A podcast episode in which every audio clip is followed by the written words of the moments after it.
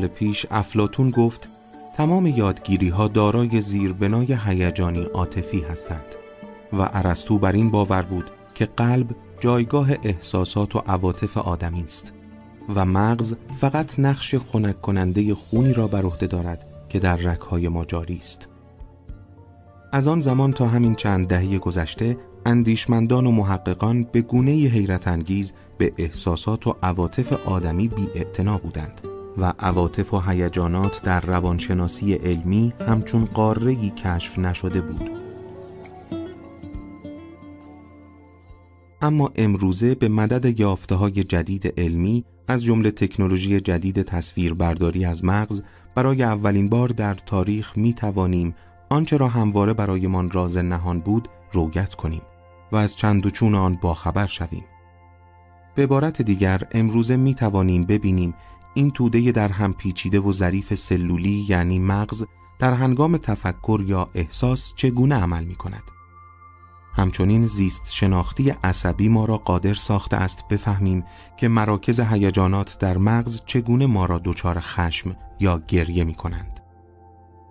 در این کتاب به مرور کوتاهی در مورد تحقیقات دانشمندان در زمینه هوش و در نهایت به بررسی اجمالی هوش هیجانی عاطفی پرداخته ایم.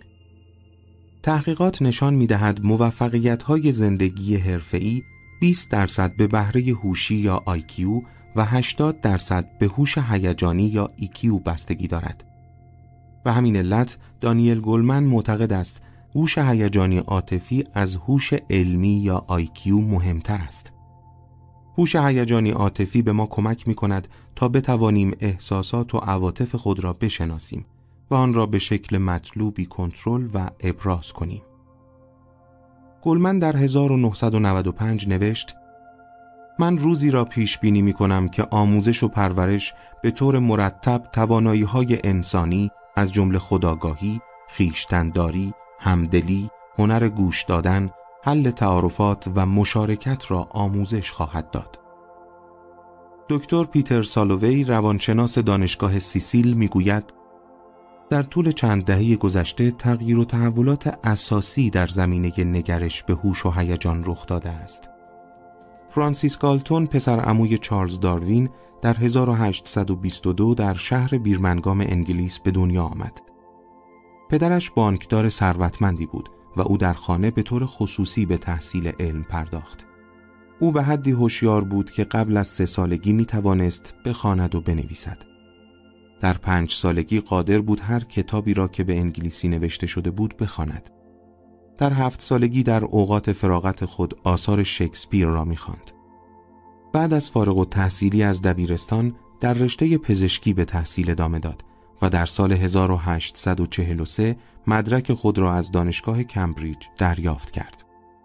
چون ثروتمند بود به کشورهای مختلف سفر کرد و به فعالیتهای مختلف پرداخت. از جمله توانست برای نخستین بار نقشه از منطقه‌ای در افریقا که امروزه نامیبیا نامیده می شود تهیه کند. به خاطر علاقه وافر خود به اندازهگیری بعدها نقشه آب و هوایی را ابداع کرد و به اندازهگیری و پیشبینی هوا پرداخت. گالتون معتقد بود اگر میان افراد تفاوت‌های مهمی وجود دارد پس می توان آن را اندازهگیری کرد. او بر این باور بود که انسانها دنیا را فقط از طریق حواس پنجگانه خود می‌شناسند و بنابراین فرد هر چقدر حواس قویتری داشته باشد باهوشتر است. به علاوه چون قدرت و هوشیاری حواس یک استعداد طبیعی و خداداده است پس هوش جنبه ارسی دارد. بنابراین می توان نتیجه گیری کرد برای اصلاح نژاد انسان بهتر است افراد باهوش با هم ازدواج کنند تا نسل باهوشتری به دنیا بیاید. بدین ترتیب گالتون در 1865 پیشنهاد کرد زوجها انتخاب شوند و دولت به آنها حقوق پرداخت کند. از سوی دیگر جلوی زاد و ولد افراد کمهوش نیز گرفته شود. گالتون که سرسختانه به دنبال اندازهگیری تفاوت‌های فردی در انسانها بود، در 1884 آزمایشگاه انسان سنجی جسمانی را دایر کرد و در آن اندازه سر، فاصله بین دو دست، قد، طول انگشت میانی، نیروی فشار دست، قابلیت تنفس، قدرت بینایی و قدرت شنوایی حدود 9337 نفر را اندازه گیری کرد. زیرا باور داشت که قدرت حواس مختلف انسان با هوش وی ارتباط دارد. اگرچه اکثر نظریات گالتون امروزه رد شده است ولی اقدامات اولیه او را می‌توان سرآغاز هوش سنجی در عرصه روانشناسی دانست.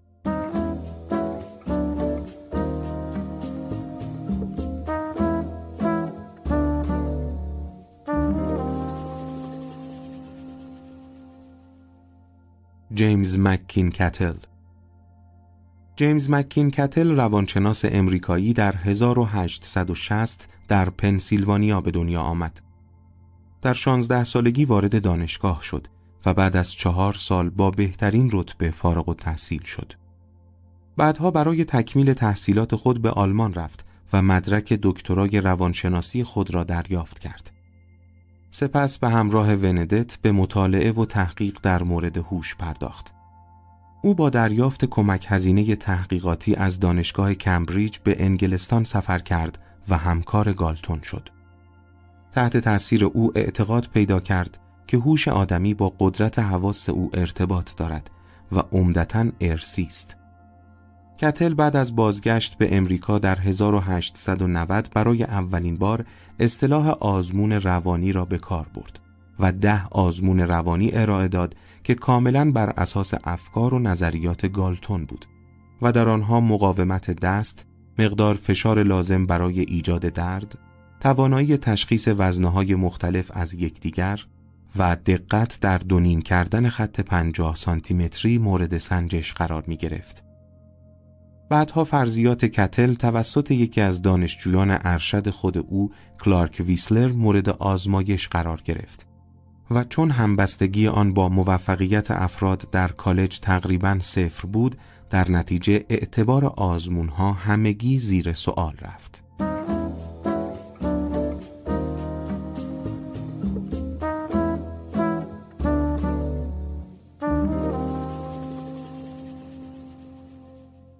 آلفرد بینه آلفرد بینه در 1857 در شهر نیس فرانسه متولد شد. پدرش پزشک بود و بینه بعد از به پایان رساندن رشته پزشکی به روانشناسی روی آورد. بینه به اتکای مال و اموال پدری ثروتمند بود و بدون آموزش رسمی در این زمینه به مطالعه و تحقیق در روانشناسی پرداخت.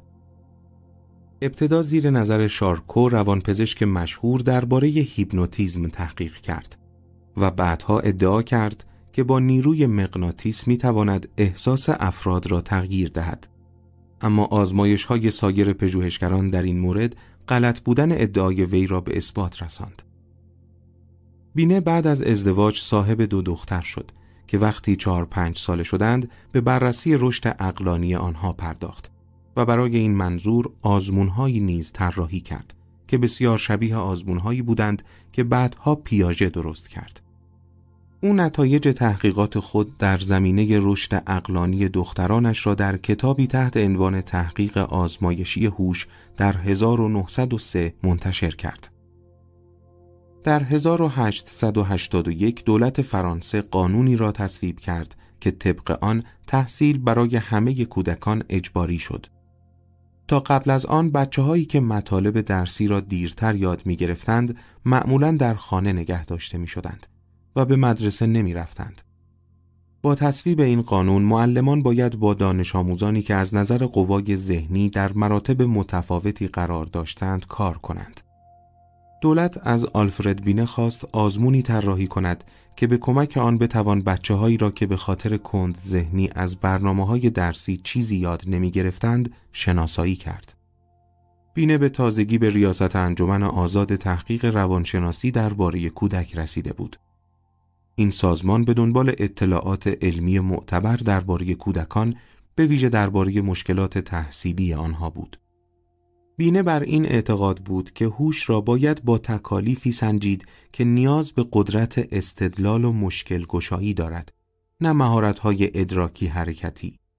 بدین ترتیب در 1905 آلفرد بینه با همکاری روانشناس دیگری به نام تئودور سیمون آزمونی را طراحی و منتشر کردند.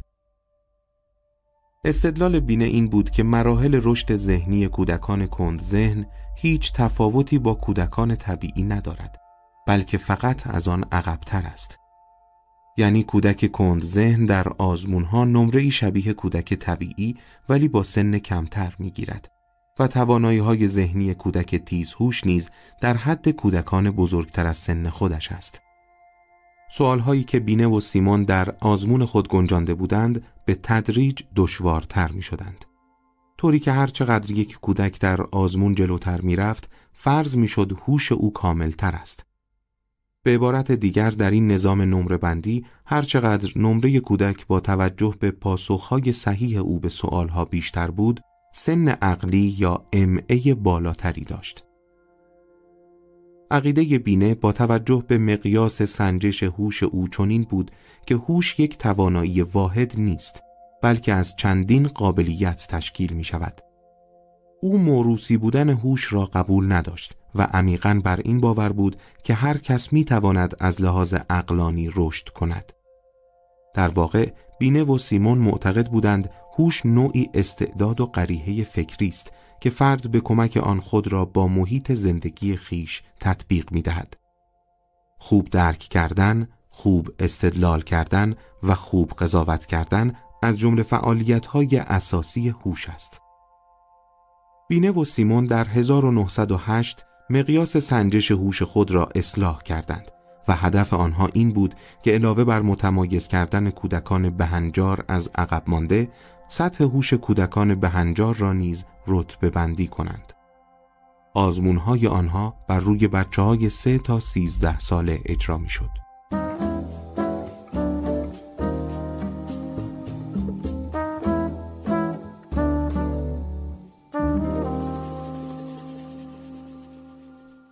چارلز اسپیرمن چارلز اسپیرمن در سال 1863 در انگلستان به دنیا آمد و بعدها به حرفه روانشناسی روی آورد و آثار گالتون را مطالعه کرد و عقیده او را در مورد رابطه بین قدرت حواس و هوش تایید کرد.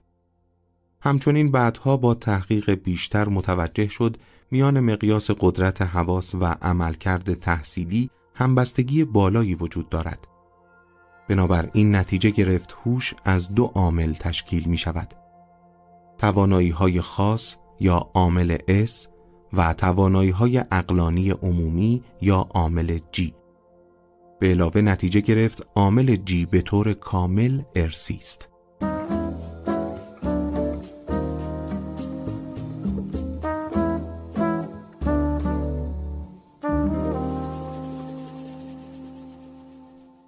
لویز مدیسون ترمن مدیسون در سال 1877 در ایندیانای امریکا متولد شد.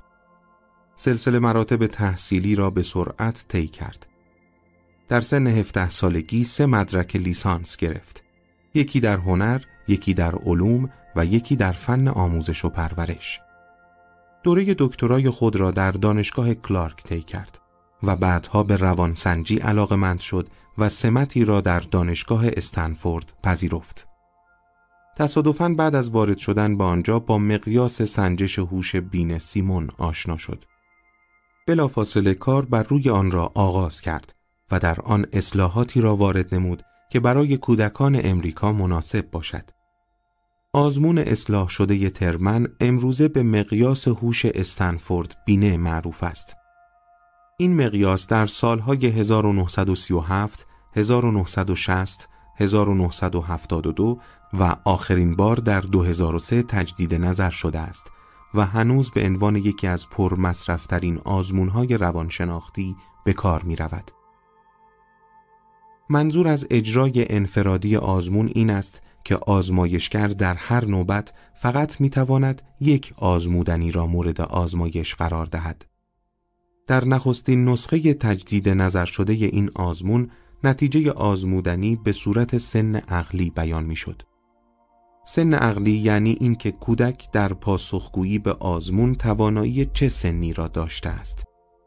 مثلا اگر کودکی هفت ساله بتواند آزمون مربوط به کودکان هشت ساله را حل کند، می‌گویند سن عقلی او هشت ساله است. یعنی توانایی ذهنی کودکان هشت ساله را دارد. به سن عقلی این بود که نسبی نبود. میزان عقب ماندگی یا پیشرسی را به طور دقیق نشان نمی‌داد. برای از بین بردن این نقیصه ضریب هوشی یا هوش بهر یا آیکیو را محاسبه می کنند که توسط ویلیام اشترن روانشناس آلمانی مطرح شده است. برای محاسبه ضریب هوشی سن عقلی را بر سن تقویمی تقسیم می کنند و آن را در صد ضرب می کنند. بنابراین فرمول محاسبه ضریب هوشی از این قرار است. IQ برابر است با MA یا سن عقلی ضرب در صد تقسیم بر CA یا سن تقویمی. مثلا اگر سن عقلی یک کودک هفت ساله هشت سال باشد یعنی او بتواند آزمون هوش بچه های هشت ساله را حل کند ضریب هوشی او عبارت است از IQ برابر است با MA ضرب در صد تقسیم بر CA IQ برابر است با 8 ضرب در صد تقسیم بر 7 مساوی با 114 در این فرمول اگر صورت و مخرج با هم برابر باشند یعنی سن عقلی و سن تقویمی فرد یکسان باشد آنگاه ضریب هوشی او صد خواهد شد. بنابراین می‌توان گفت کودک عادی و بهنجار است مقیاس هوش وکسلر در 1939 دیوید وکسلر روانشناس بالینی بیمارستانهای نیویورک که معتقد بود آزمون استنفورد بینه بیش از حد بر توانایی های زبانی تکیه دارد و برای بزرگسالان نیز مناسب نیست آزمون جدیدی طراحی کرد. ترمن سوالات آزمون استنفورد بینه را بر اساس سن تنظیم کرده بود. اما وکسلر سوالات آزمون خود را بر اساس درجه دشواری تنظیم کرد و به طور کلی سه مقیاس ارائه داد. برای کودکان سه تا پنج ساله، برای کودکان پنج تا پانزده ساله و برای بزرگسالان. مقیاس هوشی وکسلر که ویرایش های 1939 1955 و 1981 آن موجود است دو بخش دارد. مقیاس کلامی و مقیاس عمل کردی. گاردنر در این کتاب نقد گسترده‌ای بر آزمونهای قبلی ارائه کرد و اعلام نمود که فقط یک نوع هوش خاص وجود ندارد بلکه برای نیل به موفقیت در زندگی و دستیابی به سعادت و نیکبختی به شمار گسترده ای از قابلیت ها نیاز داریم که آنها را می توان در هشت ویژگی خلاصه کرد که عبارتند از هوشیاری زبانی، هوشیاری منطقی ریاضی، هوشیاری هندسی، هوشیاری موسیقایی، هوشیاری بسری فضایی، هوشیاری فردی یا هوش درون فردی و هوش بین فردی و هوشیاری نسبت به طبیعت. گاردنر استاد روانشناسی دانشگاه هاروارد است و معتقد است زمان آن فرا رسیده است تا مفهومی که از استعدادهای مختلف در ذهن داشته ایم وسعت ببخشیم. او تاکید دارد که مهمترین کمک آموزشی که می توانیم به بچه بدهیم این است که او را یاری کنیم تا در زمینه ای تلاش کند که استعدادهایش به بهترین وجه به بار بنشیند و برایش رضایت خاطر و افتخار به ارمغان بیاورد. او اظهار می دارد برای بعضی از افراد نسبتا ساده و آسان است که بفهمند یک گل چگونه رشد می کند. اما ممکن است بسیار سخت بتوانند یک ساز موسیقی را بنوازند. یا برای عدهای ممکن است درک یک قطعه موسیقی یا نواختن یک ساز موسیقی بسیار راحت باشد ولی انجام بازی فوتبال برای آنها بسیار دشوار باشد. هاوارد گاردنر معتقد است هوش فقط یک مهارت نیست بلکه از مهارت‌های مختلف تشکیل می شود. او بر این باور است که هوش یک فرد ممکن است در برخی زمینه ها زیاد و در بقیه موارد ضعیف باشد. بنابراین به طور کلی نمی‌توان گفت کسی باهوش است یا کسی کم هوش. بلکه بعد از ارزیابی قابلیت های او در هشت زمینه ای که در ادامه میشنوید می‌توان ارزیابی کرد که وی در کدام مهارت ها عالی است و در کدام مهارت ها متوسط یا ضعیف است. هوشیاری در زمینه حرکات بدنی کسانی که بر حرکات بدن خود کنترل دارند و به ورزش علاقمند هستند و مثلا در شنا، ژیمناستیک، فوتبال یا سایر ورزش ها خوبند و به کارهایی که با دست انجام می‌گیرد مثل منبتکاری، آهنگری، نجاری و غیره علاقه دارند و در آنها قابلیت و استعداد دارند. این افراد در زمینه کارهایی که به نوعی با اعضای بدن انجام می‌گیرند مهارت دارند و به احتمال زیاد هوش آنها در زمینه حرکات بدنی زیاد است. هوشیاری بین فردی کسانی که در زمینه ارتباط اجتماعی و تعامل با دیگران مهارت دارند از جمله رواندرمانگران، مسئولان فروش، معلمان، سیاستمداران، رهبران مذهبی و مشاوران دارای هوش بین فردی خوبی هستند.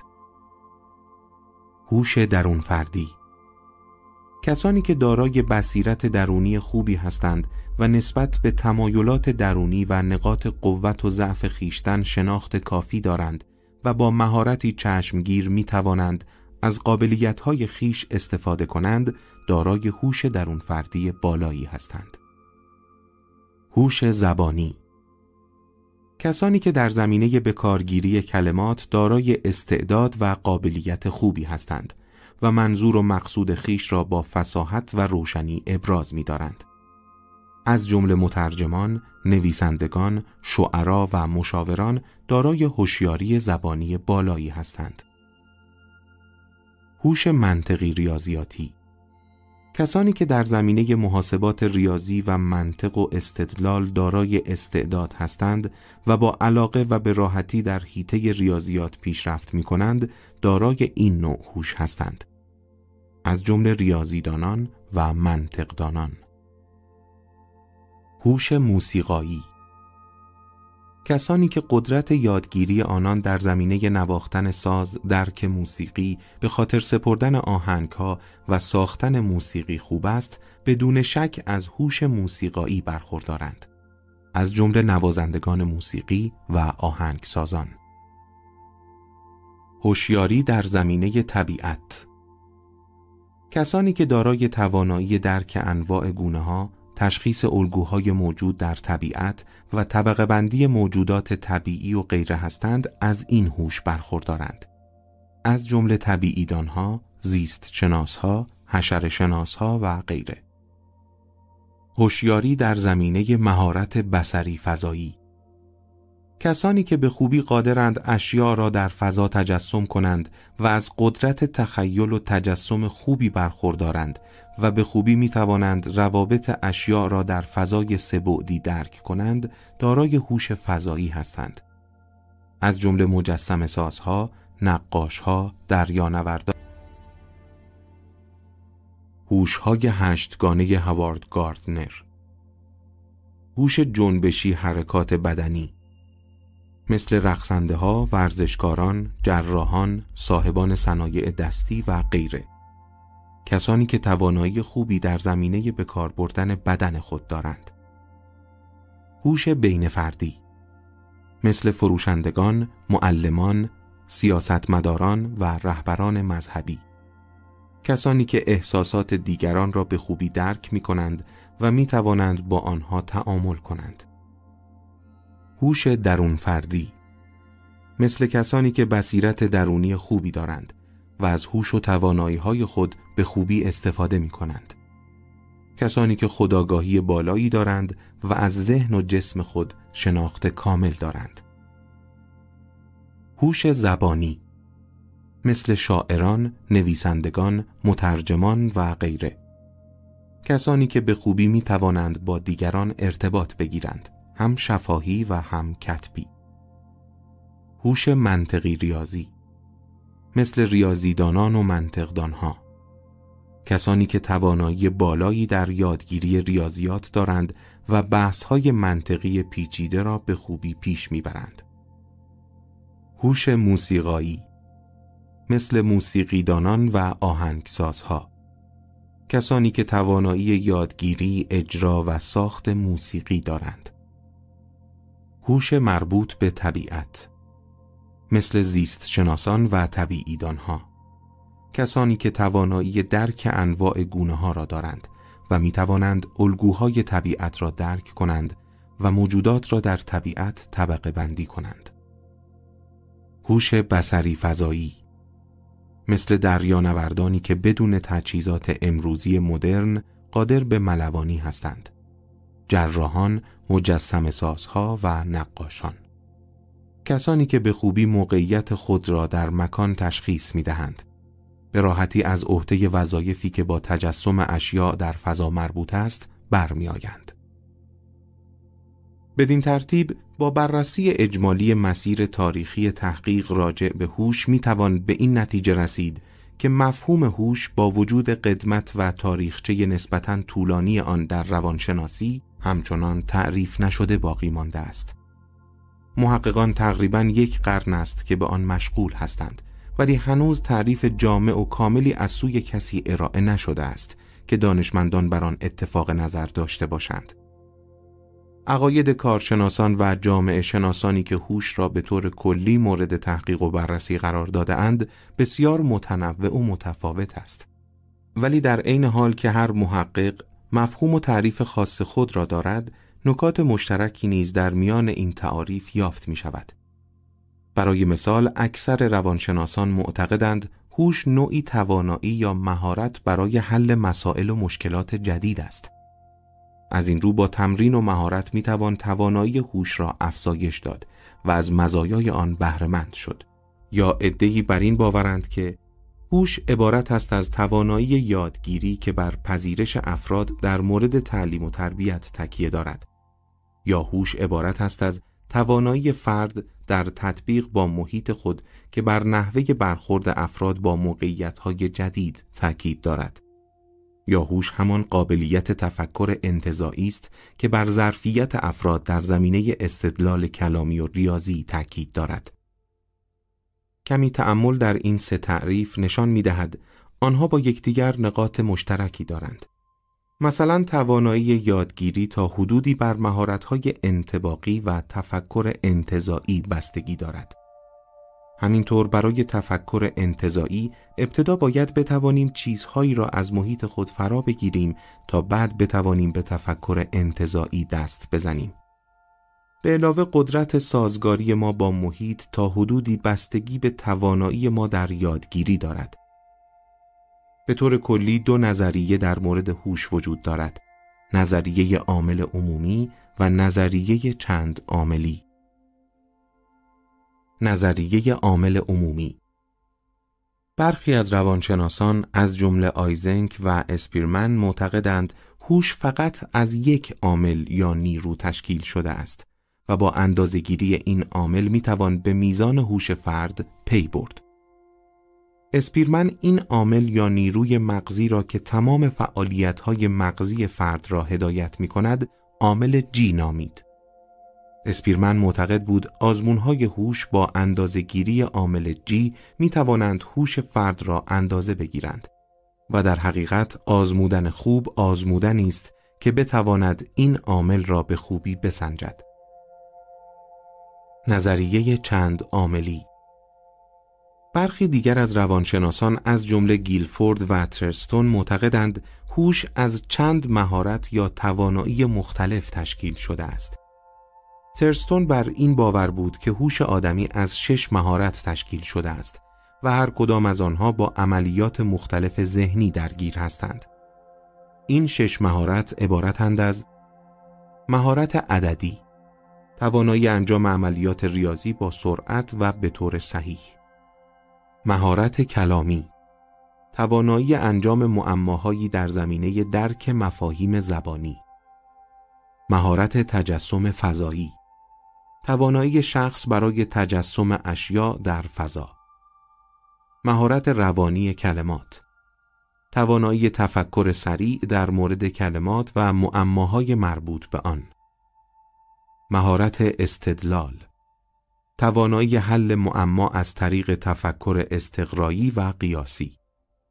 عامل حافظه توتیوار توانایی حفظ سریع مطالب. گیلفورد معروفترین نظریه در این زمینه را که هوش از چند عامل مختلف تشکیل شده گیلفورد ارائه نموده است. او الگویی از هوش را طراحی کرد که شامل 120 عامل مجزا بود ولی این الگو از حمایت چندانی برخوردار نشد. ریموند کتل انواع مختلف هوش را رد کرد و اعلام داشت فقط دو نوع هوش وجود دارد. هوش سیال و هوش متبلور. هوش سیال یعنی توانایی کسب شناختهای تازه و حل مسائل جدید. هوش متبلور یعنی تراکم و روی هم انبار شدن شناختها در طی زندگی. مجموع شناخت ما به هوش سیال ما بستگی دارد. هوش متبلور یعنی کاربرد شناختهای قبلی ما برای حل مسائل و مشکلات زندگیمان. تحقیقات نشان داده است هوش متبلور با افزایش سن زیاد می شود ولی هوش سیال پس از چهل سالگی سیر نزولی طی می کند. هوش سیال جنبه ارسی دارد ولی هوش متبلور به میزان یادگیری ما مربوط می شود. بدین ترتیب کتل هوش را چنین تعریف می کند. مجموعه استعدادهایی که به کمک آنها نسبت به مسائل مختلف شناخت پیدا می کنیم. این شناخت ها را به خاطر می سپاریم و به کمک آنها مسائل زندگی خود را حل می کنیم و با محیط سازگار می شویم. بعدها تعداد دیگری از روانشناسان از جمله هانت، جنسن، اشترنبرگ و دیگران اظهار داشتند. تفاوت هوش افراد با یکدیگر به خاطر یک میزان اطلاعات فرد. دو روش پردازش اطلاعات. و سه برنامه اولیه پردازش اطلاعات است. تحقیقاتی که محققان و روانشناسهای دیگر در مورد این نظریه انجام دادند، افقهای جدیدی را در این زمینه گشوده است.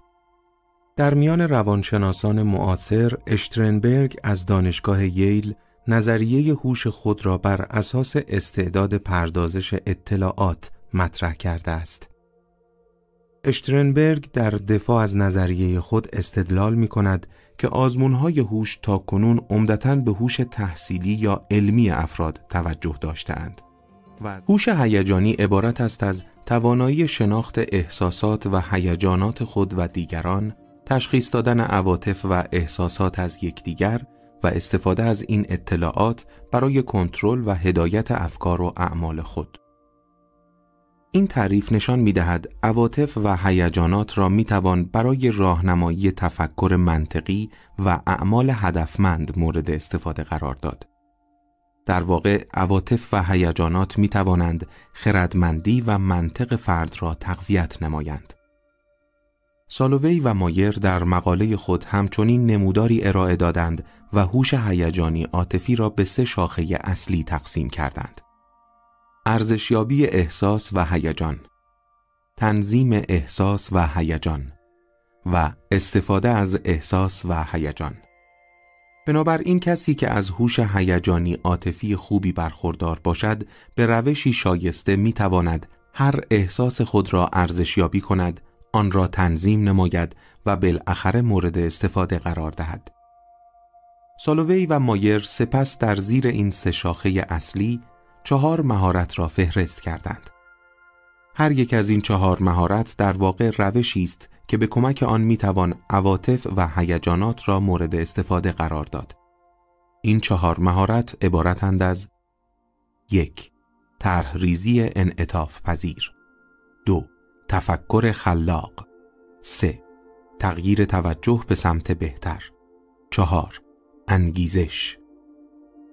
یعنی اگر بتوانیم هر احساس یا هیجان را که در زندگی روزمره خود تجربه می کنیم به شیوه صحیحی ارزش یابی کنیم و آن را به شیوه صحیحی معنا و نظم ببخشیم آنگاه به خوبی می توانیم آن را در یکی از مسیرهای چهارگانه‌ای که ذکر شد مورد استفاده قرار دهیم. یعنی در طرح ریزی واکنشی که می خواهیم بر حسب آن احساس یا هیجان از خود نشان دهیم انعطاف پذیر خواهیم شد. یا اندیشه‌ای که بر اساس آن احساس یا هیجان در مغزمان شکل می‌گیرد خلاقانه خواهد بود. یا به راحتی می توانیم توجه خود را به سمت بهتری سوق دهیم و یا به کمک آن احساس یا هیجان دچار انگیزش بهتری برای انجام عمل یا ابراز احساس متقابل خواهیم شد. بدین ترتیب سالووی و مایر به مهمترین ویژگی هوش هیجانی عاطفی دست یافتند. استفاده از همه احساسات و هیجانات حتی عواطف دردناک برای درک هدف بزرگتر. بر اساس این دیدگاه وقتی که همه عواطف و هیجانات در زندگی برای ما مفید هستند و در خدمت رشد و تحول فردی ما می باشند بنابراین لازم است که به جای موضع گرفتن و محدود کردن هیجانات به شیوه معقولانه از آنها بهره بگیریم. مدل امروزی هوش هیجانی عاطفی سالووی و مایر به صورت چهار شاخه‌ای به این شرح است. یک تشخیص دقیق عواطف و هیجانات خود و دیگران. دو استفاده از احساسات و هیجانات برای سهولت بخشیدن به تفکر. 3. درک و تجزیه و تحلیل عواطف و هیجانات. 4. تنظیم هوشمندانه عواطف و هیجانات به منظور رشد عاطفی و فکری. یک تشخیص دقیق عواطف و هیجانات خود و دیگران. برای اینکه از هوش هیجانی عاطفی خوبی برخوردار باشیم باید در درجه نخست بتوانیم عاطفه یا هیجان را در چهره همچنین قلب و روح خود تشخیص دهیم و بفهمیم احساسی که در وجودمان است حسادت است اندوه است یا شادی. دوم اینکه باید قادر باشیم عاطفه یا هیجان را در چهره شخص دیگر نیز به خوبی شناسایی کنیم یعنی بتوانیم نوع احساس فرد را در چهره یا عکس او در یک تابلوی نقاشی و غیره تشخیص دهیم. همچنین قادر باشیم نوع احساس فرد را از لحن کلام او، صدایش، ظاهرش و رفتارش دریابیم. سوم، باید بتوانیم عواطف و هیجانات خود را به طور دقیق ابراز کنیم و نیازهای مرتبط با آنها را به خوبی بیان کنیم. و چهارم، باید قادر باشیم احساس صادقانه را از احساس فریبکارانه تشخیص دهیم. دو استفاده از احساسات و هیجانات برای سهولت بخشیدن به تفکر باید کاری کنیم که عاطفه یا هیجانی که به وجودمان راه پیدا کرده توجهمان را به سمت اطلاعات مهم راهنمایی کند و برای اندیشه و تفکر اولویت قائل شویم. یعنی به محض آنکه احساسی در وجودمان شکل گرفت اول به سراغ عقل خود برویم و در مورد این احساس با آن صلاح و مشورت کنیم عواطف و هیجانات با آن حالت زنده و پرشور خود در دسترس ما هستند تا به کمک آنها بتوانیم اطلاعات و خاطره ها و قضاوت هایی را که در ارتباط با آنها قبلا جمع آوری کرده ایم به یاد بیاوریم و در نظر بگیریم. حال و هوای عاطفی ما می تواند دیدگاه خوشبینانه ما را به موضعی بدبینانه تبدیل کند و برعکس ولی ما نباید بگذاریم چون این چیزی رخ دهد بلکه باید سعی کنیم عاطفه یا هیجان به وجود آمده را از دیدگاه های مختلف مورد بررسی قرار دهیم وقتی بتوانیم حالت عاطفه یا هیجان شکل گرفته در وجود خود را به گونه متفاوتی تفسیر کنیم آنگاه قادر خواهیم بود اقدام به حل مشکل کنیم. همانطور که وقتی شاد هستیم قوه خلاقیت و استدلالمان به راه میافتد و خوب عمل می کند. 3. درک و تجزیه و تحلیل عواطف و هیجانات. باید بتوانیم به عواطف و هیجانات خود برچسب بزنیم و آنها را نامگذاری کنیم. کسی که از هوش هیجانی عاطفی خوبی برخوردار است باید بتواند تفاوت میان دوست داشتن و عشق را تشخیص دهد.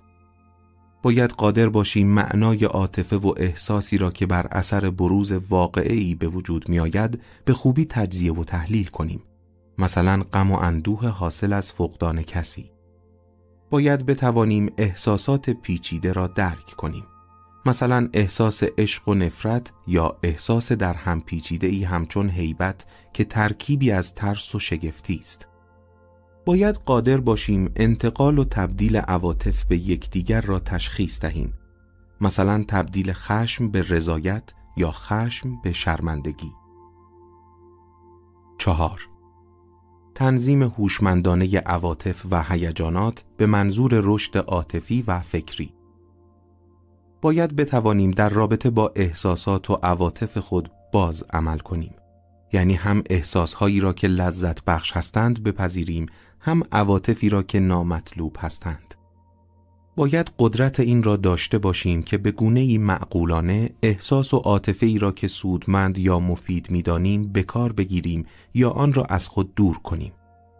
باید قادر باشیم عواطف و هیجانات مربوط به خود و دیگران را به گونه معقولانه بررسی کنیم و تشخیص بدهیم آن عواطف تا چه اندازه واضح، شفاف، معمولی، مؤثر یا منطقی هستند.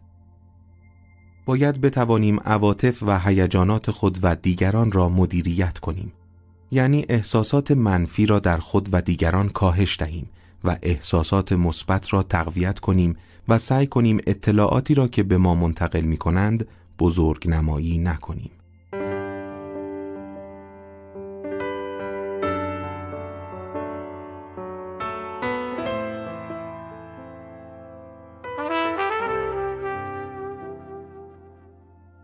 هوش هیجانی عاطفی از دیدگاه گلمن همانطور که پیشتر گفتیم هوش هیجانی عاطفی در واقع نوعی مدل رفتاری است که اول بار طی سالهای 1970 و 1980 در آثار و نوشته های هاوارد گاردنر روانشناس دانشگاه هاروارد، پیتر سالووی روانشناس دانشگاه ییل و جان مایر روانشناس دانشگاه نیو همشایر مطرح شد.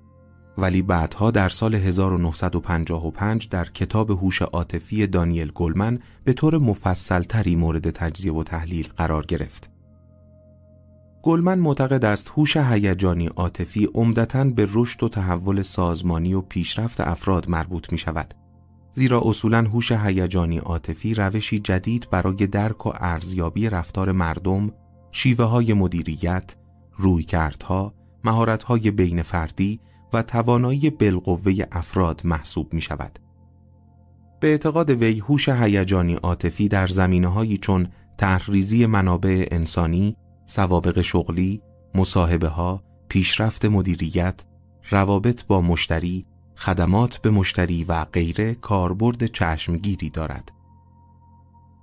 گلمن تأکید می کند که هوش هیجانی عاطفی ارتباط تنگاتنگی با مفاهیم عشق و معنویت دارد و همدردی، دلسوزی و نوع دوستی را به محیط کار می آورد و همچنین با نظریه هوش چندگانه مرتبط است که طیفی از قابلیت‌های فرد را مورد بررسی قرار می‌دهد و بر این حقیقت تأکید می‌ورزد که هر کس دارای ارزش و قابلیتی است. هوش هیجانی عاطفی بر این نکته انگشت می‌گذارد که هوش تحصیلی یا علمی یا آیکیو فقط دامنه محدودی از توانایی‌های فرد را آشکار می‌سازد و میزان موفقیت فرد به میزان چشمگیرتری به توانایی او در زمینه هوش عاطفی هیجانی برمیگردد. پیروزی فرد در جنبه های مختلف زندگی بیش از آن که به بهره هوشی یا آیکیو وابسته باشد به عوامل شخصیتی و رفتاری او مربوط می شود که متاسفانه مورد قفلت قرار می گیرد. همگی ما افرادی را می‌شناسیم که دارای مدارج دانشگاهی بوده و از لحاظ علمی برجسته هستند ولی از نظر موقعیت اجتماعی و نیز هوش درون فردی ضعیف هستند. ما می‌دانیم که ممکن است فردی از لحاظ بهره هوشی امتیاز بالایی به دست بیاورد ولی از لحاظ شغلی و همچنین زندگی شخصی خود چندان موفق نباشد. پس اگر خلاصه کنیم در رابطه با هوش هیجانی عاطفی به این دو دیدگاه می رسیم. هوش هیجانی عاطفی از دیدگاه سالووی و مایر سالووی و مایر عمدتا هوش هیجانی عاطفی را شامل دو مهارت می دانند. یک، درک خود، اهداف خود، مقاصد، واکنش ها و رفتار خود. و دو، درک دیگران و احساسات و عواطف آنها. آنها لازمه موفقیت خود را آگاهی، کنترل و مدیریت عواطف و هیجانات خیش و سایر مردم می‌دانند. هوش هیجانی عاطفی از دیدگاه دانیل گلمن گلمن هوش هیجانی عاطفی را شامل پنج مهارت می‌داند. یک آگاهی از عواطف و هیجانات خود دو کنترل و مدیریت عواطف و هیجانات خود 3. ایجاد انگیزه در خود 4. تشخیص و درک عواطف و هیجانات دیگران و 5. کنترل و مدیریت روابط خود با دیگران هوش هیجانی عاطفی ریشه های عمیق در نظریه های رفتاری، هیجانی و ارتباطات انسانی از جمله NLP تحلیل رفتار متقابل و همدلی دارد. اگر بتوانیم خود را در زمینه پنج مهارتی که ذکر شد تقویت کنیم، آنگاه قادر خواهیم بود در همه فعالیت های خود سازنده تر و موفق تر عمل کنیم و همچنین به دیگران کمک کنیم که در زندگی و کار خود مثبت تر باشند. افراد خداگاه که از روحیات خیش آگاه هستند و اندیشه آنها به اداره و کنترل کردن احساسات آنها یاری میرساند. روشنبینی خوبی در مورد عواطف گوناگون خود دارند و هنگامی که دچار خشم، حسادت یا غم و اندوه می‌شوند به فکر فرو نمی روند و قادرند به زودی از آن حس یا هیجان رهایی یابند. افراد در خود فرو رفته که اغلب اوقات در احساسات خود غرق می شوند و هیچ کنترلی بر هیجانات و عواطف خود ندارند و تلاشی هم نمی کنند خود را از وضع روحی بد خود نجات دهند. آنها در مقابل احساسات خود احساس ناتوانی می کنند. و افراد تسلیم شده که کسانی هستند که به احساسات خود چه خوب و چه بد تسلیم شدند و هیچ سعی و تلاشی نمی کنند آنها را تغییر دهند. به طور کلی بعضی افراد در وضعیت‌های اضطراری خونسردی خود را از دست می دهند و احساساتشان برانگیخته و شدید می شود. ولی عدهای دیگر در این گونه مواقع سعی می کنند به وضعیت مزبور نیندیشند و خود را به کار دیگری مشغول می کنند و تجربه واکنش هیجانی خود را به حد اقل می رسانند. ادوارد دایز روانشناس دانشگاه ایلینویز معتقد است زنها به طور کلی هم احساسات مثبت و هم منفی را شدیدتر از مردها درک می کنند و زندگی عاطفی هیجانی غنیتری دارند. احساس خشم احساس خشم در میان تمام احساسهای منفی که همواره سعی داریم از شر آنها خلاص شویم از همه سمجتر است و مردم عمدتا از کنترل آن عاجز هستند. در مورد احساس خشم و عصبانیت نقطه نظرات مختلفی وجود دارد. بعضی ها می‌گویند خشم غیر قابل کنترل است و نباید آن را کنترل کرد بلکه باید آن را بیرون ریخت زیرا تخلیه روانی سودمند است. بعضی ها هم معتقدند باید به طور کامل از بروز خشم جلوگیری کرد. اما تحقیقات علمی نشان می دهند این نقطه نظرات گمراه کننده و غلط هستند.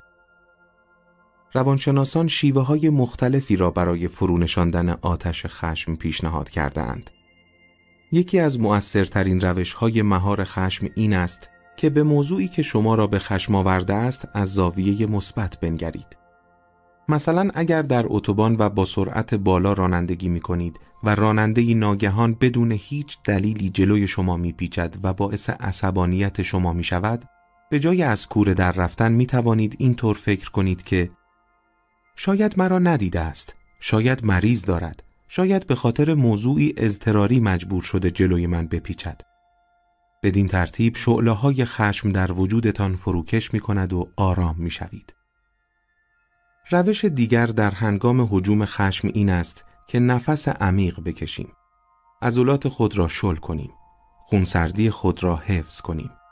از یک تا ده بشماریم و آب خنک بخوریم. بدین ترتیب می توانیم آتش خشم را سرد کنیم و تغییر حالت روحی ایجاد کنیم و از محلکه بگریزیم. برای ریشهکن ساختن خشمهای پایدار می توانیم به پیاده روی طولانی برویم چون ورزش می تواند به فروکش کردن خشم کمک کند. روش دیگر این است که به هنگام حجوم اندیشه های خشم آفرین بایستی به کمک خداگاهی خیش آنها را شناسایی کرده و روی کاغذ یادداشت کنیم. بدین ترتیب می توانیم اندیشه های عصبانی کننده را به دام بیاندازیم و آنها را مورد ارزیابی مجدد قرار دهیم و برایشان راه چاره ای بیابیم. غم و قصه و افسردگی غم و اندوه تنها حالت روحی انسان است که اکثر مردم همه سعی و تلاش خود را برای دوری کردن از آن به کار می‌برند. در مواقعی که بر اثر شکست دچار غم و اندوه می‌شویم، علاقه خود را به شادی از دست می دهیم و انرژیمان کاهش می یابد. یعنی از لحاظ ذهنی از فعالیت و تلاش عقب نشینی می کنیم و در حالت بلا تکلیفی رها می شویم. اما بعد از مدتی سرانجام نوعی سازگاری روانشناسانه صورت می گیرد و دوباره به زندگی باز می گردیم.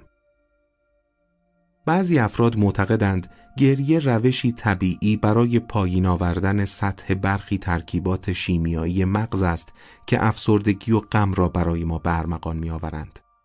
اما گریه در همان حال که ممکن است در بعضی مواقع بار غم را کاهش دهد همچنین می تواند ذهن فرد را از تلاش برای یافتن علت اندوه و غم باز دارد. بنابراین هر نوع خیال بافی در مورد سودمندی گریه غلط است و گریه فقط باعث ادامه درد و رنج می شود. فقط تفریح و سرگرمی است که می تواند زنجیره غم و اندوه را پاره کند. جذابترین و مؤثرترین سرگرمی ها آنهایی هستند که روحیه و خلق و خوی ما را تغییر می دهند. از جمله ورزش های پرهیجان، فیلم های خنددار، کتاب های جالب و بالاخره ورزش هایی که در هوای باز صورت می گیرند. خوشنودی حاصل از لذایز جسمانی نیز روش مؤثر دیگری برای سرکوب غم و اندوه است. دوش آب گرم، خوردن غذای دلچسب، گوش کردن به موسیقی یا انجام رابطه زناشویی. راه و چاره های مؤثر دیگر عبارتند از نگریستن به زندگی از زاویه متفاوت، کمک کردن به دیگران، به یاد آوردن خاطرات خوش گذشته، درگیر شدن در مشکلات دیگران، انجام کارهای داوطلبانه و بالاخره دعا کردن. نگرانی و اضطراب نگرانی تأثیر ویران کننده ای بر هر نوع عملکرد ذهنی دارد. البته نگرانی از یک نظر واکنش مفیدی محسوب می شود.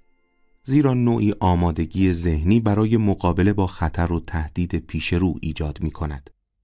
اما وقتی به نوعی عادت ذهنی تبدیل می شود، همه هوش و حواس فرد را به زیر سلطه می کشد و باعث فلج فکری فرد می شود.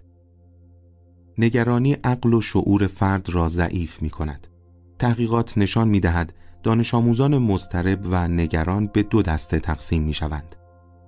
دسته اول آنهایی هستند که دلشوره و نگرانی باعث افت قوای فکریشان می شود. ولی دسته دوم کسانی هستند که اضطراب و نگرانی نه فقط مانع فعالیت ذهنیشان نمی شود بلکه به خاطر همین حس خوب امتحان می دهند. بنابراین تکلیف چیست؟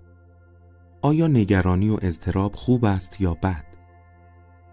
روانشناسان با نموداری به شکل حرف یو وارونه به این پرسش پاسخ می دهند و معتقدند ارتباط کاملی میان نگرانی و موفقیت وجود دارد. نگرانی کم انگیزش عصبی بسیار کمی ایجاد می کند که برای انجام موفقیت آمیز امتحان، سخنرانی و غیره کافی نیست. در همان حال نگرانی خیلی زیاد نیز هر نوع تلاش برای انجام موفقیت آمیز امتحان، سخنرانی و غیره را دچار اختلال می کند. بنابراین فقط میزان مناسب نگرانی و استراب است که راه حل مناسب است و می تواند فرد را به میزان مناسب برانگیخته سازد تا بهترین عملکرد خود را داشته باشد. امید و تفکر مثبت روحیه خوب توانایی تفکر را افزایش می دهد و یافتن پاسخ مسائل را آسانتر می کند. زمانی که احساس خوشنودی و لذت می کنیم حافظه ما نیز در جهت مثبت عمل می کند و به یاریمان می آید.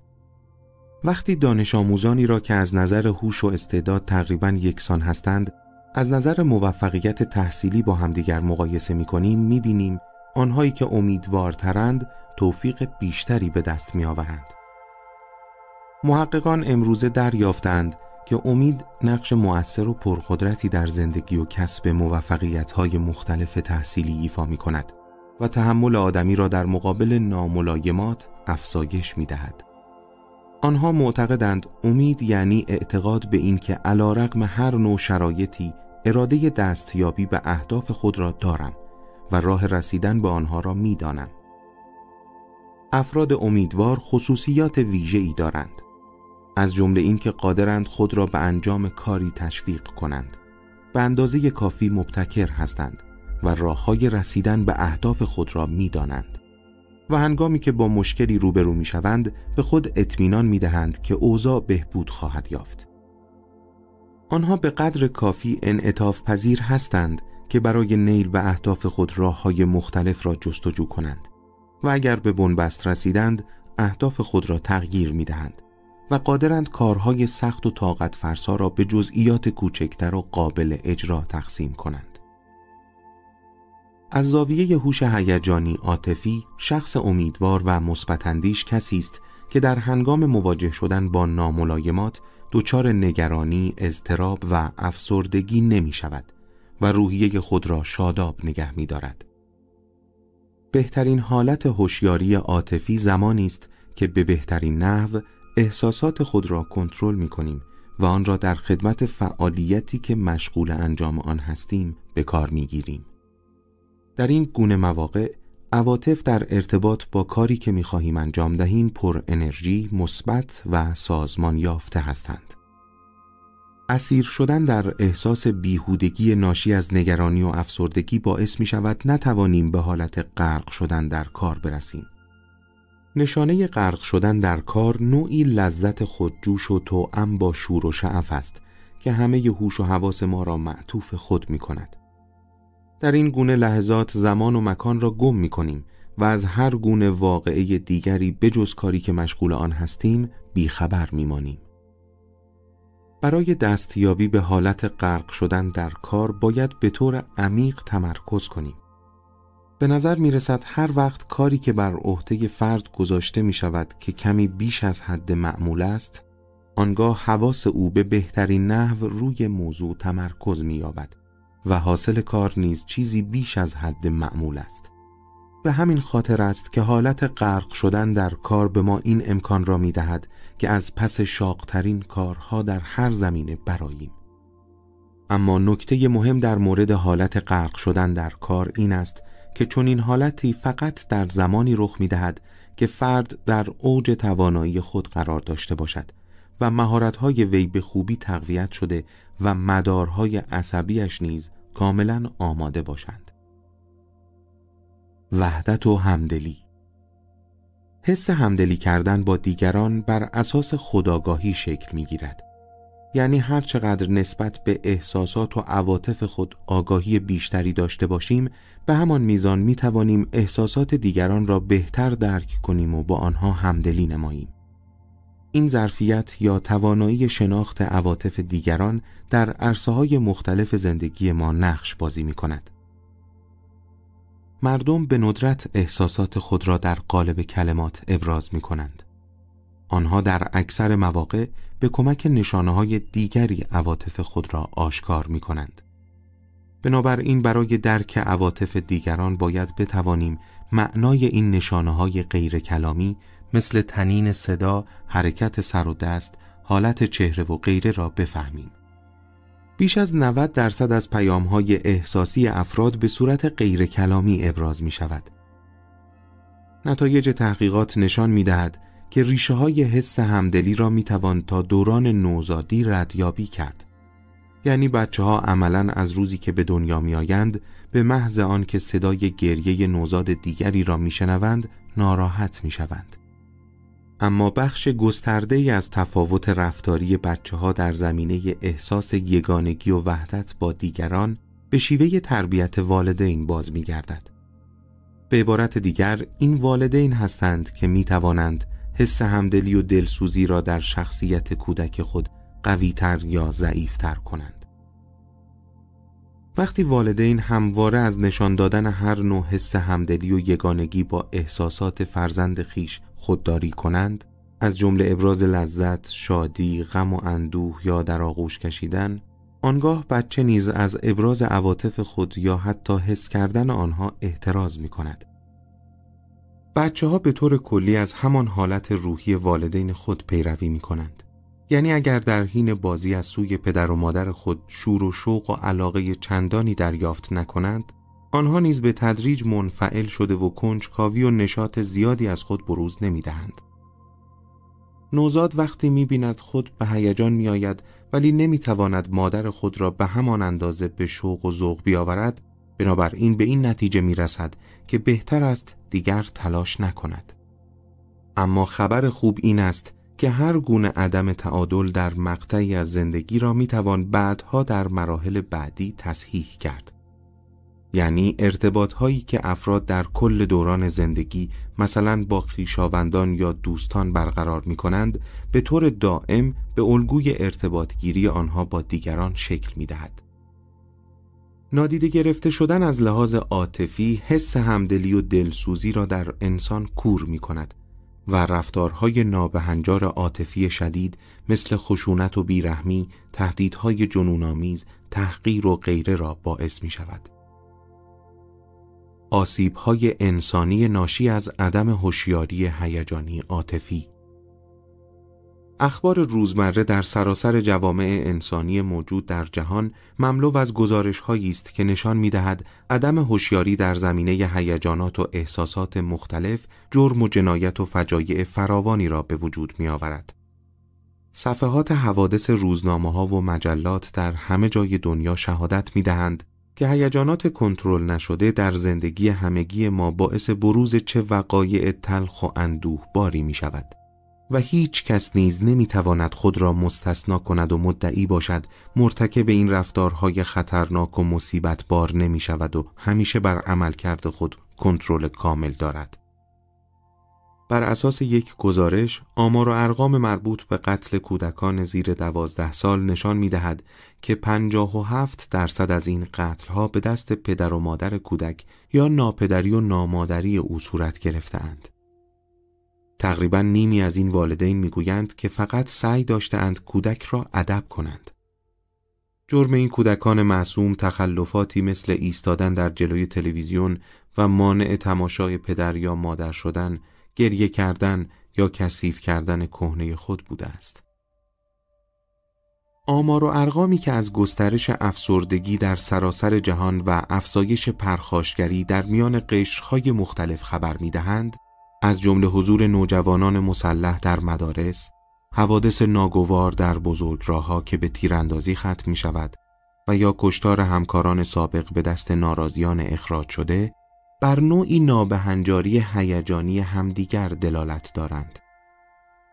ناتوانی در کنترل عواطف و هیجانات، ناامیدی، بیپروایی و پرخاشگری در خانواده ها اجتماعات و جوامع بشری به حد وفور مشاهده می شود و همه و همه از نوعی بیقراری هیجانی عاطفی وسیع خبر می دهد.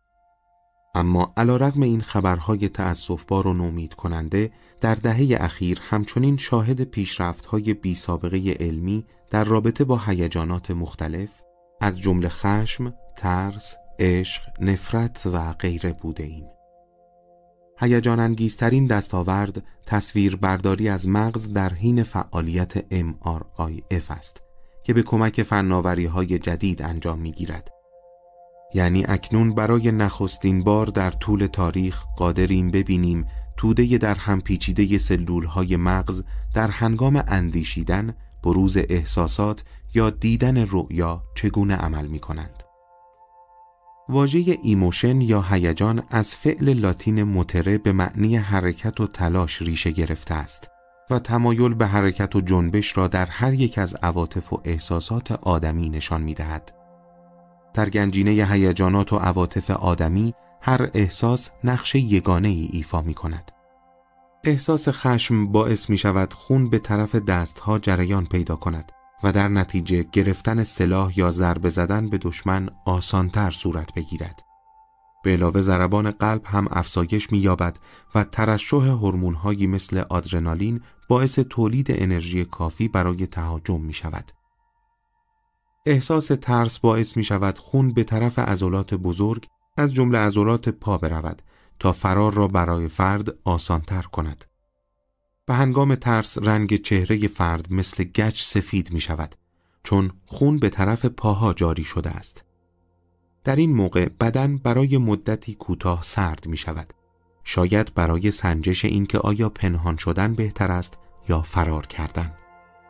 مراکز احساسات در مغز نیز دستور به ترشح هورمون مختلفی می دهند تا بدن به حالت هوشیاری کامل برسد و آماده هر عملی باشد. در هنگام شادی آن قسمت از مغز که جلوی احساسات منفی را می‌گیرد فعال می شود و انرژی بدن زیاد می شود. در این لحظات تغییراتی در فیزیولوژی بدن صورت می گیرد که موجب استراحت و آرامش کلی بدن می شود و آن را برای انجام هر فعالیتی آماده می کند.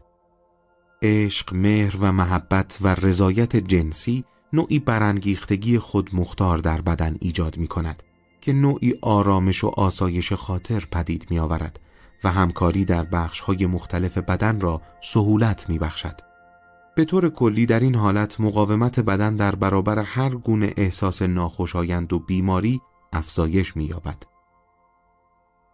در زمان تعجب ابروهای خود را بالا می‌بریم تا میدان دید وسیعتری پیدا کنیم و نور بیشتری به شبکیه چشمان خود برسانیم.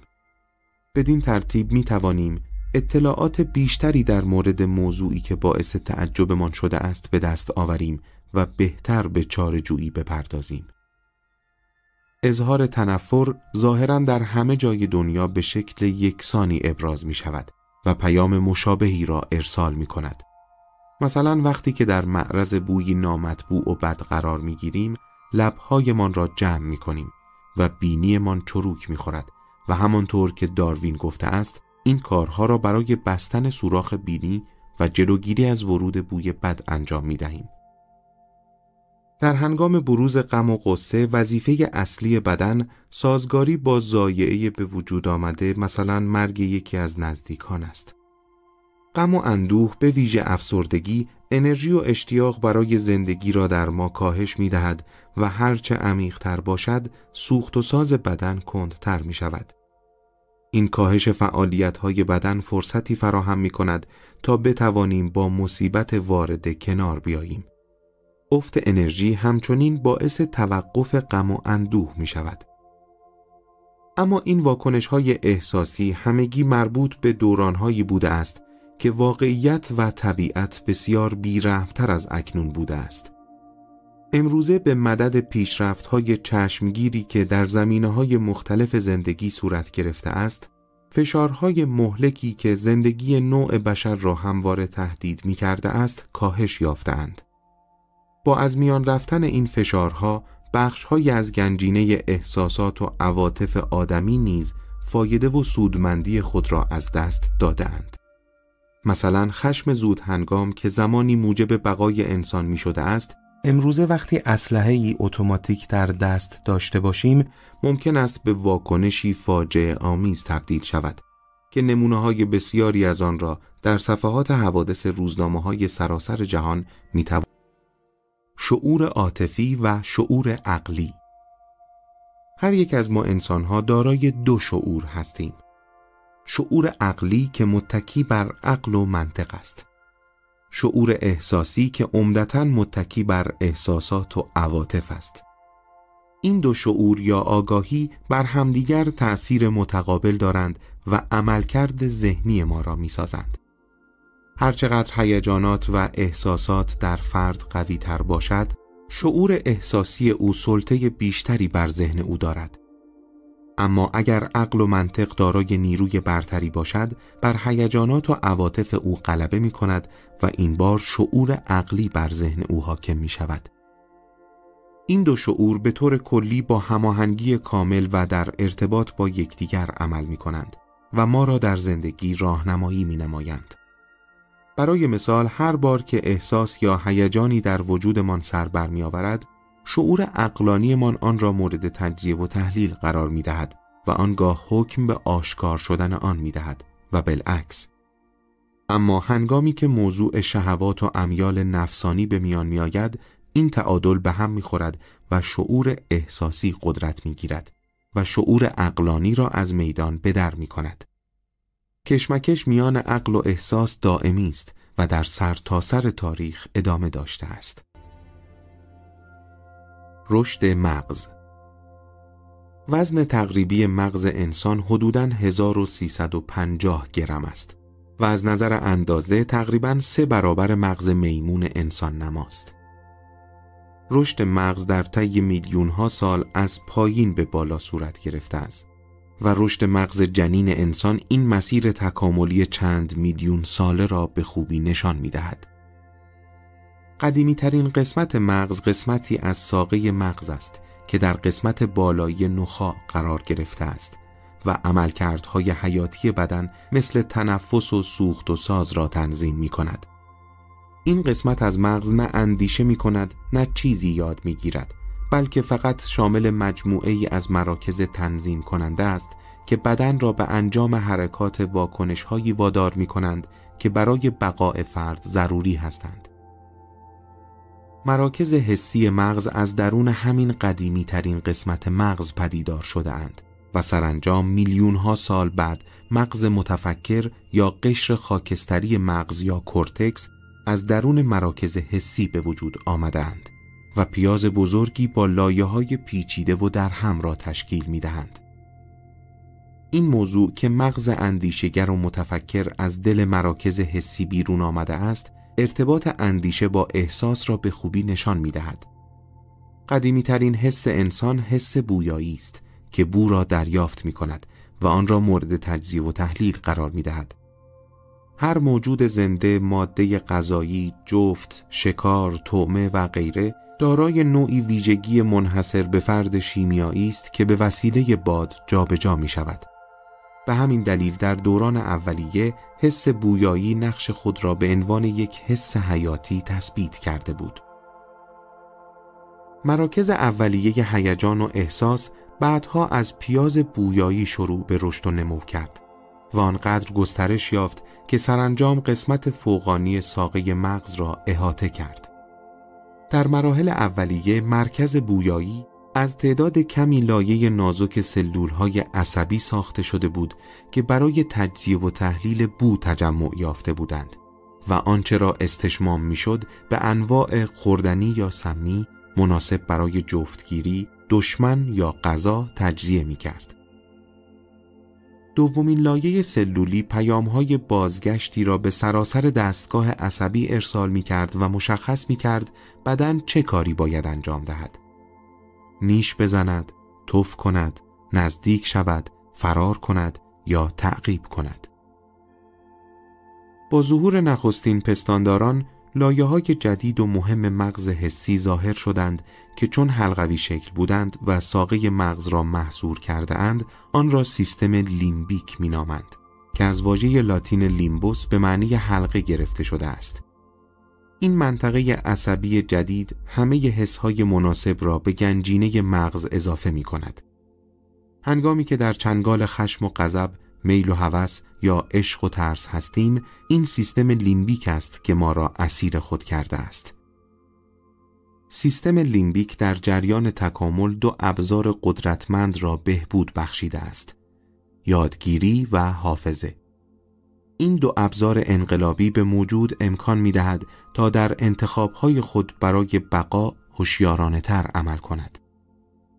ارتباط میان پیاز و سیستم لیمبیک به موجود این قدرت را می دهد که میان بوها تمایز ایجاد کند و آنها را تشخیص دهد و همچنین بوهای جدید را با قبلی مقایسه کند و بوی خوب را از بد جدا کند.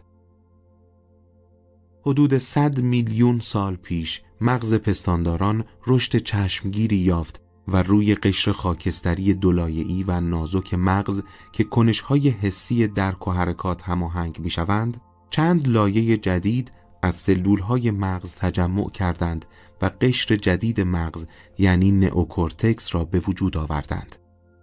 این قشر جدید جایگاه اندیشه است و همه کنشهای احساسی را درک و آنها را با هم مرتبط می کند.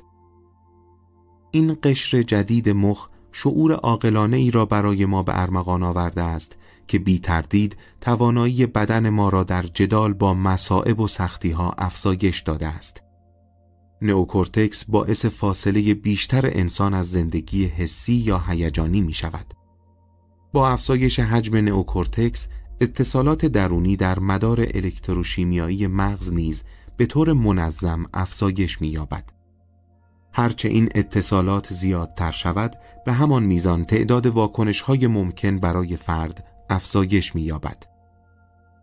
قشر جدید مخ به زندگی حسی انسان پیچیدگی و ظرافت خاصی میبخشد. اما این مراکز عالی در نئوکورتکس بر همه زندگی حسی ما سلطه ندارند و در وضعیت‌های بحرانی مربوط به قلب به ویژه در موقعیت‌های اضطراری عاطفی در مقابل سیستم لیمبیک سر تعظیم فرود می‌آورند. در این گونه مواقع دچار نوعی تسخیر عصبی می‌شویم و یکی از مراکز سیستم لیمبیک مغز آژیر خطر را می‌کشد و بقیه قسمت‌های مغز را برای جلسه ای استراری فرا می‌خواند و به تنهایی تصمیم می‌گیرند و عقل فرد را میدزدند و او را به ارتکاب جنایت یا سرقت وادار می‌کنند. علامت این نوع تسخیرهای احساسی این است که همه چیز ناگهانی و سریع اتفاق میافتد و فرد بعد از ارتکاب به قتل یا سرقت اظهار می دارد که اصلا نفهمیده چطور دست به چنان کاری زده است.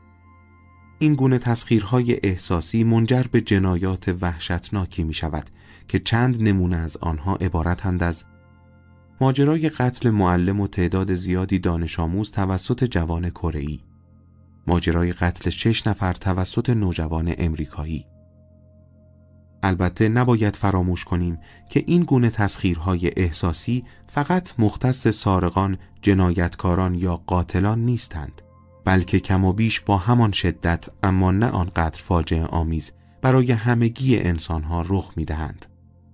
کافیست به آخرین باری فکر کنید که در مقابل همسر یا همسایگان خود از کوره در رفته اید و عملی را مرتکب شده اید که بعد از آرام گرفتن متوجه شده اید بیهود خشمگین گشته اید و از کار خود شرمنده شده اید. قده آمیگدال یا بادامه جایگاه تمام هیجانات و هوا و هوسها در انسان غده آمیگدال یا بادامه که از واژه یونانی آمیگدالا به معنی بادام گرفته شده است خوشه ای بادامی شکل از ساختارهای به هم پیوسته است که در بالای ساقه مغز نزدیک انتهای حلقه لیمبیک قرار گرفته است. هیپوکامپ و بادامه مغز دو قسمت مهم از مغز بویایی ما هستند که بعدها در جریان تکامل موجب پیدایش قشر مخ و سپس نئوکورتکس یا قشر جدید مخ شدند. تا به امروز این ساختارها اکثر وظایف مغز را در زمینه یادگیری و به خاطر سپاری مطالب بر عهده داشتند.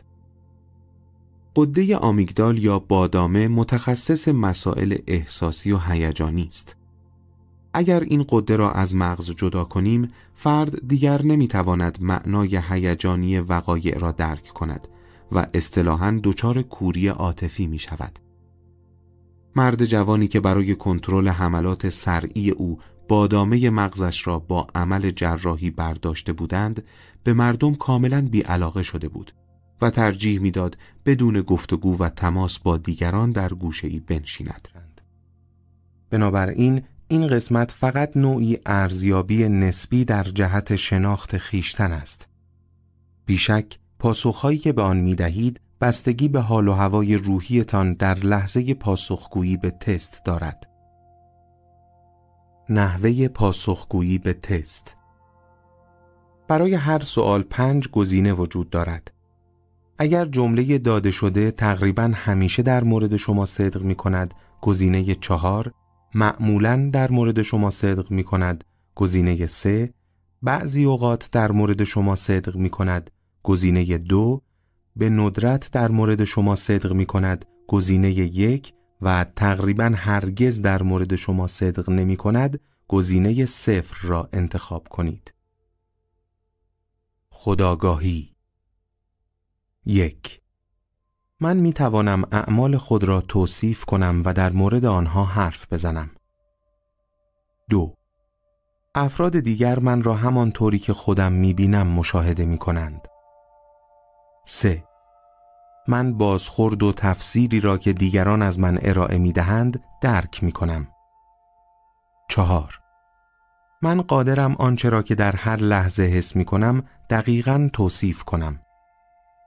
پنج چیزهایی که در زندگی من رخ می دهند برایم معنا دارند و آنها را درک می کنم. خداگاهی هیجانی عاطفی در واقع نوعی مهارت است که به کمک آن می توانید احساسات خود را تشخیص دهید و واکنش های عاطفی عادی خود را به وقایع درک کنید و بفهمید چگونه عواطف و هیجانات شما بر رفتار و عمل کردتان تأثیر می‌گذارد. وقتی که خداگاه باشید خودتان را همانطور که دیگران می‌بینند خواهید دید و بر توانایی های خود و محدودیت هایتان واقف خواهید بود. مدیریت خود یک من می توانم حتی در شرایط سخت آرام و خونسرد بمانم. دو من مستعد عصبانی شدن و از کوره در رفتن هستم. سه احساس بدبختی می کنم. چهار حوصله‌ام از خودم، دیگران و چیزها سر می رود. پنج احساساتی می شوم و کارهایی انجام می دهم که بعدا پشیمان می شوم.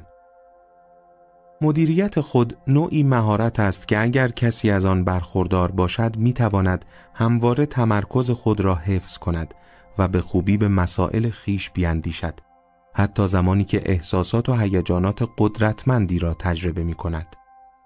کنترل و مدیریت کردن حالتهای عاطفی و هیجانی خود مهارتی اساسی است که به کمک آن می توانیم مسئولیت اعمال خیش را بر عهده بگیریم و از اتخاذ تصمیماتی که بعداً باعث پشیمانیمان می گردد خودداری کنیم.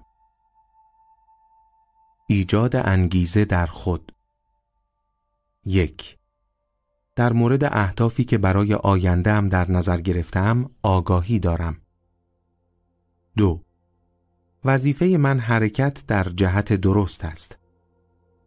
3. وقتی با موانعی روبرو می شوم به سختی می توانم شور و اشتیاق خود را برای انجام دادن آن کار حفظ کنم. چهار وقتی به اهداف خود فکر می کنم دوچار شور و هیجان می شوم. پنج پیگیر و استوار در جهت اهداف خود عمل می کنم. ایجاد انگیزه در خود یعنی این مهارت که بتوانیم از عمیقترین احساسات خود بهره بگیریم و به سمت اهداف خود حرکت کنیم. این مهارت ما را قادر می سازد که ابتکار عمل را در اختیار بگیریم و در هنگام رو در رویی با مشکلات و موانع پا پس نکشیم و همچنان با شور و اشتیاق به جلو حرکت کنیم. همدلی یک همکاران من معاشرتی و خونگرم نیستند. دو روابط من با تک تک همکارانم در محیط کار خوب است. سه ساده و راحت می توانم احساسات آدمهای دیگر را حدس بزنم. چهار پیش بینی کردن اینکه همکارانم در موقعیت خاص چه احساسی دارند امکان پذیر نیست. پنج وقتی پای انتخاب در میان است مردم ترجیح می دهند با من کار کنند تا با سایر همکارانم. همدلی نوعی مهارت است که به کمک آن می توانیم حس و حال دیگران را درک کنیم و به گونه مناسب به آنها واکنش نشان دهیم. خداگاهی زیر بنای همدلی است. بدیهی است که اگر شما نسبت به هیجانات و عواطف خود آگاهی نداشته باشید بدون شک قادر نخواهید بود احساسات و عواطف دیگران را درک کنید. کنترل و مدیریت روابط یک من خودم را با مشکلات دیگران درگیر می کنم و نسبت به آنها بی تفاوت نیستم. دو خیلی راحت و ساده با دیگران هم صحبت می شوم. سه در بحث و جدل با دیگران به برد برد می اندیشم و آن را به دست می آورم. چهار وقتی که کسی دچار احساسات می شود در مقابل او احساس خوبی ندارم. 5. از این کار رنج می‌برم که کسی را فریب بدهم یا سر به سر کسی بگذارم و بخندم. کنترل و مدیریت روابط نوعی مهارت است که از طریق آن می توانید احساسات دیگران را کنترل و مدیریت کنید و عواطف آنها را تحت تأثیر قرار دهید. اگر در روابط خود با دیگران بتوانید عواطف و هیجانات را کنترل و مدیریت کرده و آنها را تحت نفوذ و تأثیر خود بگیرید، آنگاه به راحتی می توانید در کارهای گروهی و رهبری کردن افراد موفق